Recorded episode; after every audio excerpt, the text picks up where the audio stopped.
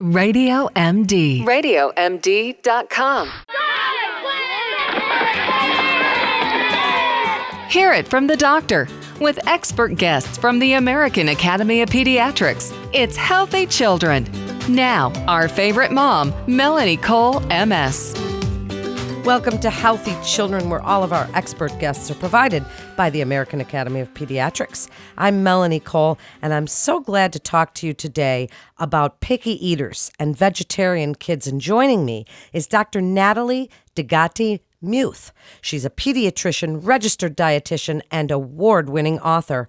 Dr. Muth, it's a pleasure to have you join us again today. It's been a while since you've joined us, and you know, as a mom, my kids are now 18 and 21. And as an exercise physiologist, I always was so involved in the cooking. I grew up in a big cooking family. And so I, I saw my friends with their picky eaters. I saw all of that going on and I didn't really get it. I get it a little more now. But tell us a little bit about why nutrition is really so important for our young children and when do we start trying to feed them healthy foods? Well, hi, Melanie. Thank you so much for having me back.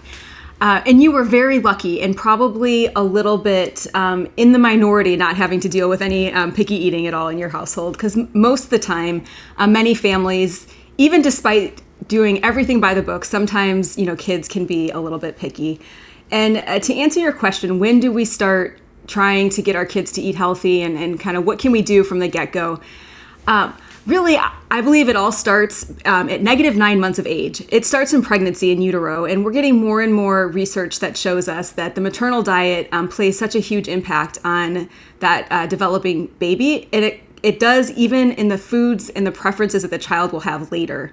So, a baby in utero who's exposed to all kinds of different tastes and flavors um, through the amniotic fluid is actually going to be more likely to like those flavors and tastes later on as they get older and and try the foods themselves. Same thing with breastfeeding. Um, a mom who's breastfeeding and is eating a wide variety of foods, spicy foods, vegetables, fish, all that. Um, is more likely to have a baby who, once you start solid foods and are introducing them to a variety of you know table foods, will be more likely to be willing to eat the vegetables or try the fish or experiment with um, foods that some people may think are unusual. Well, I know that I was lucky because I used to see parents, and one of the things, Dr. Muth, that I, I had to bite my tongue and hold my tongue when I would see a parent. We'd be sitting at a restaurant, and and a friend of mine would say, "Oh no, no, you're not going to like that. You don't have to try that." Or you know, "Oh no, we're not going to order that. They won't like it." And I'm always like, "Well, why would you even, you know, suggest that?" But okay, I, I, I, digress. I'm not here to, you know, bash parents because this is such a big topic. And as you say, I was lucky and it's not easy to get kids to eat. So, first of all, are there recommendations for fruits, veggies, grains, children? Has that changed as far as nutrition? Can you tell us what we want to be feeding our kids? Yeah. So um, just to, to, comment on your side, it's it's true. Parents do have a tendency to to think that a child won't like something and maybe even make a judgment before um, the kid gets exposed to it. But we do really encourage parents to not to hold their tongue, bite their tongue, because um, kids will surprise us. They often do. Uh, yeah. So one of the reasons that parents can struggle with this so much is because you know when they come to the office and we're talking to them about a healthy diet for their children we're reminding them that you want your child to eat lots of fruits and vegetables and ideally half the plate should include fruits and vegetables and we want to have that balance. And we often talk about um, you know aiming for five vegetables and fruits a day and, and we're saying this to parents who are struggling with a toddler at home who's refusing all vegetables or anything that's green. They don't even want to touch it and so it, it can be really hard and a lot of times uh, parents will then you know react by saying well you must eat it and force them to eat it or reward them for eating it or get into these bribes and and barters to trying to get the kids to eat the vegetables which in the moment they might eat it but in the long run it actually makes them less likely to like the vegetable later less likely to eat it in the future and overall less likely to have that healthy eating plan down the road that we want them to have um, so it can it can be a really frustrating process. Um, and and what we recommend to parents and what the studies have played out as the way to kind of do this to get the child to like these things and to choose them on their own eventually um, is to to model it. Um, so parents as role models, older siblings if they're if they like to eat vegetables, you know, as role models, offering that balanced meal that we recommend that kids have, um, you know, for breakfast, lunch, and dinner. Trying to not have too many snacks throughout the day because kids can get full on snacks and then not eat their meals. But then letting the child decide of the food that's offered to them what they're going to eat and how much of it.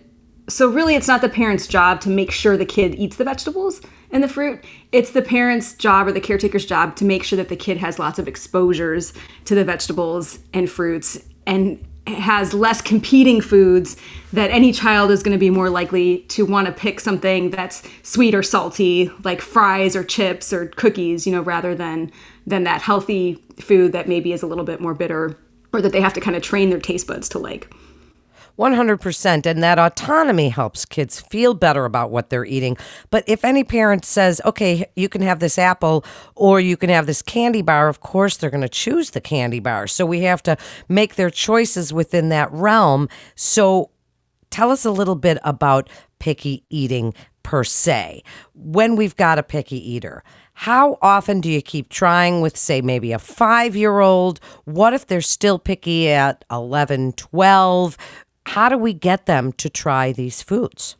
Yeah, it's a great question because it, this the strategy and approach you take really does change as the child's age and developmental stage changes. So, for example, the five year old who maybe still has some picky preferences, um, peer influence is really impactful. So, if they're around peers that tend to try new things or have healthier eating habits, um, that can be something that can pers- persuade without making a big deal out of it. Kind of, you know, um, kind of in a low key kind of way get the child to want out of their own volition to try something because their friend is. Um, but it's still the idea of offering that same family meal, eating together as often as possible, having the balance, letting the kids know, you know, it can take lots of tries of something to like it. Uh, we know it can take 15 or more tries of a food for a child or, so, or a person, anyone, to like something, but the taste buds do change and they may start to like something that they didn't think that they liked or that they really didn't like when they were younger. Um, also, as kids get older, especially like the, the five year old age range, they, they start to be interested in being healthy and they want to be healthy.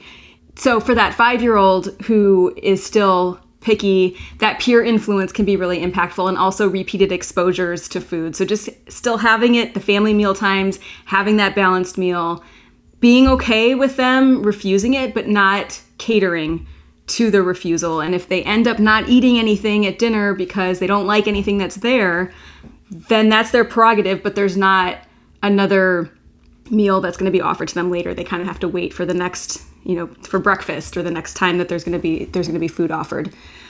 As kids get older, well, that's true. Yeah, you know, so parents feel a lot of anxiety about letting a child go to bed hungry.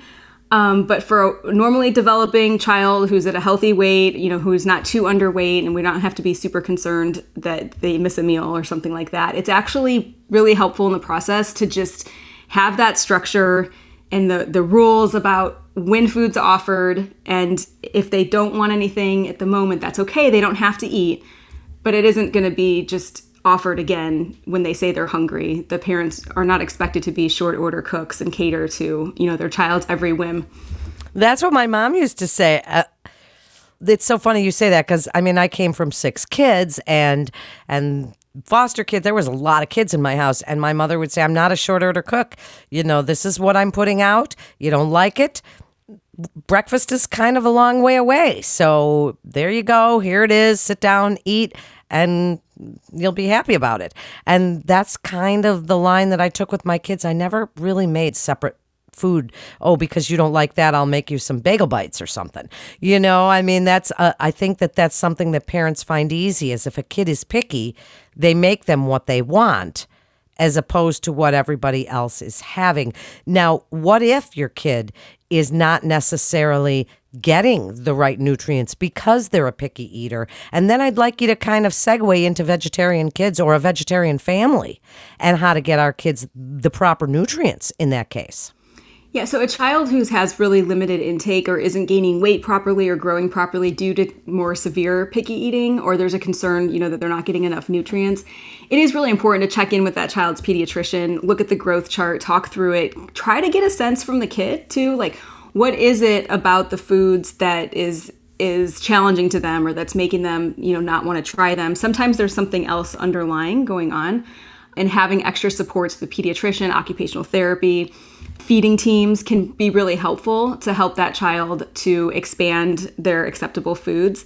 And in many cases, you know, we don't always recommend that kids be on a multivitamin or take any any nutrition supplements, but sometimes uh, it is helpful, and especially as kind of a, a backup or insurance while you're working on getting that child to accept more foods to make sure that they're getting the nutrients that their body needs to grow properly and for them to develop properly and so that that does segue a little bit into vegetarian eating, especially now as there's um, increasing number of children, um, young children, and, and and adolescents too, who are interested in adopting a vegetarian diet, and for many reasons. Um, but we're seeing a lot of reasons regarding you know the concern about the climate, concern about animal welfare, and so one of the things that we as parents uh, need to you know to be aware of is well and some families are doing it together too but sometimes it's just the kids what is what impact does that have nutritionally and really it do, it can be very healthy for children and and they can get all the nutrients that their body needs with a well planned vegetarian diet uh, but if the child is very picky and refuses, you know, most plants and then is saying they want to be vegetarian, then you might have to, you know, work with them a little bit more because there could be some concerns at that point that there could be some nutritional deficiencies. So interesting.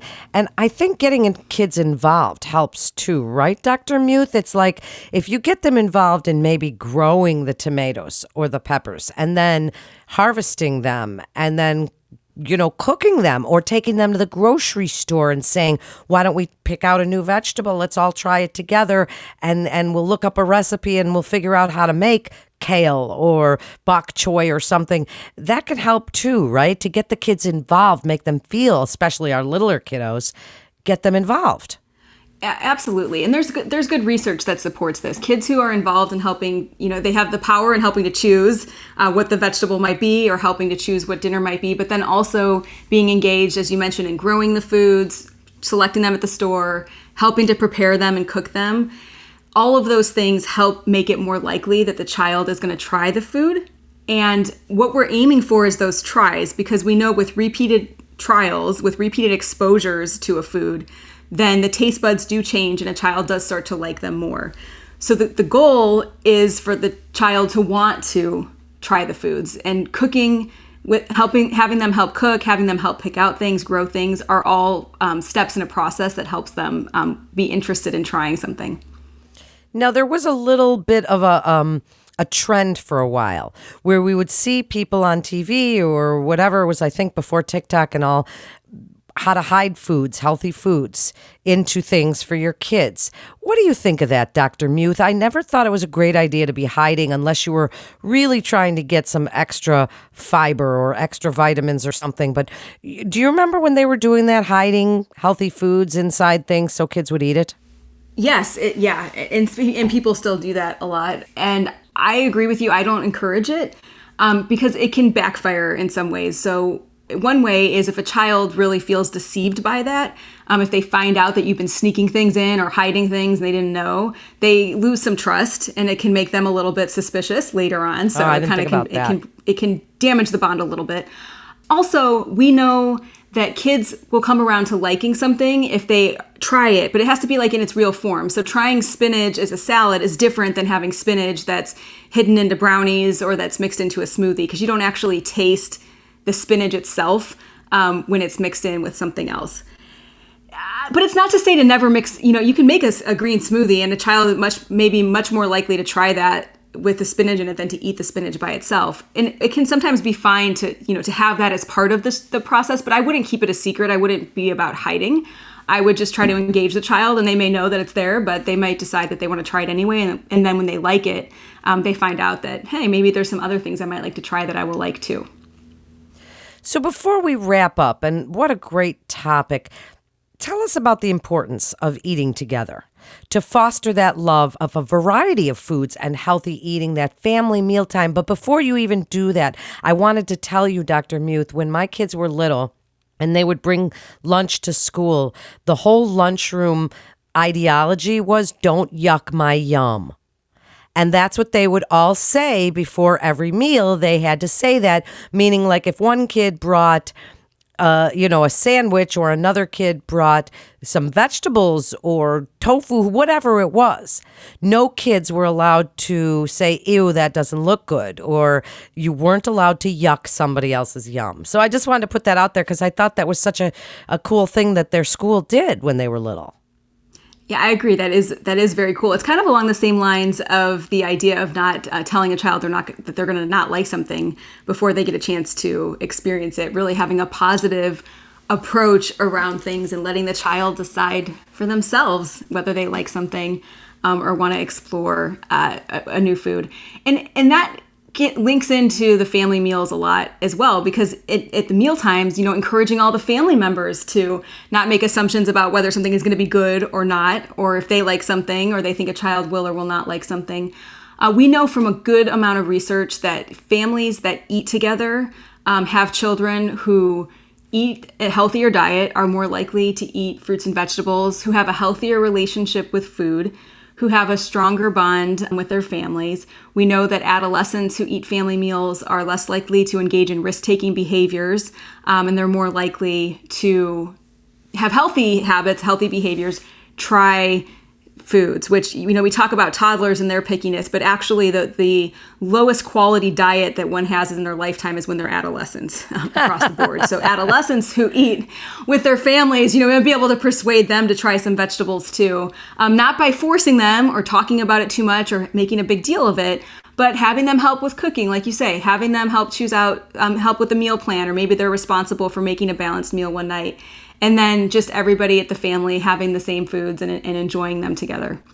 Well, they sure can get away with it a little bit more when they're teenagers. I swear I'm going to come back as a 15 year old boy with a hollow leg so I can just eat anything I want and not gain any weight. But thank you so much, Dr. Muth, for joining us today. What a fun conversation this was. And parents, Share this show with your friends and family on your social channels because that's how we're all learning from the experts, the gold standard, our pediatricians from the AAP together. I mean, they are the ones helping us raise our children. That's what it's all about. And that's why we love our pediatricians so very much. You can listen to this show on Spotify and iTunes and TuneIn, Stitcher, Google Podcast, anywhere podcasts are played. But of course, we want you to listen at radiomd.com. So for the American Academy of Pediatrics, Healthy Children, healthychildren.org, and Radio MD, I'm Melanie Cole. Stay well.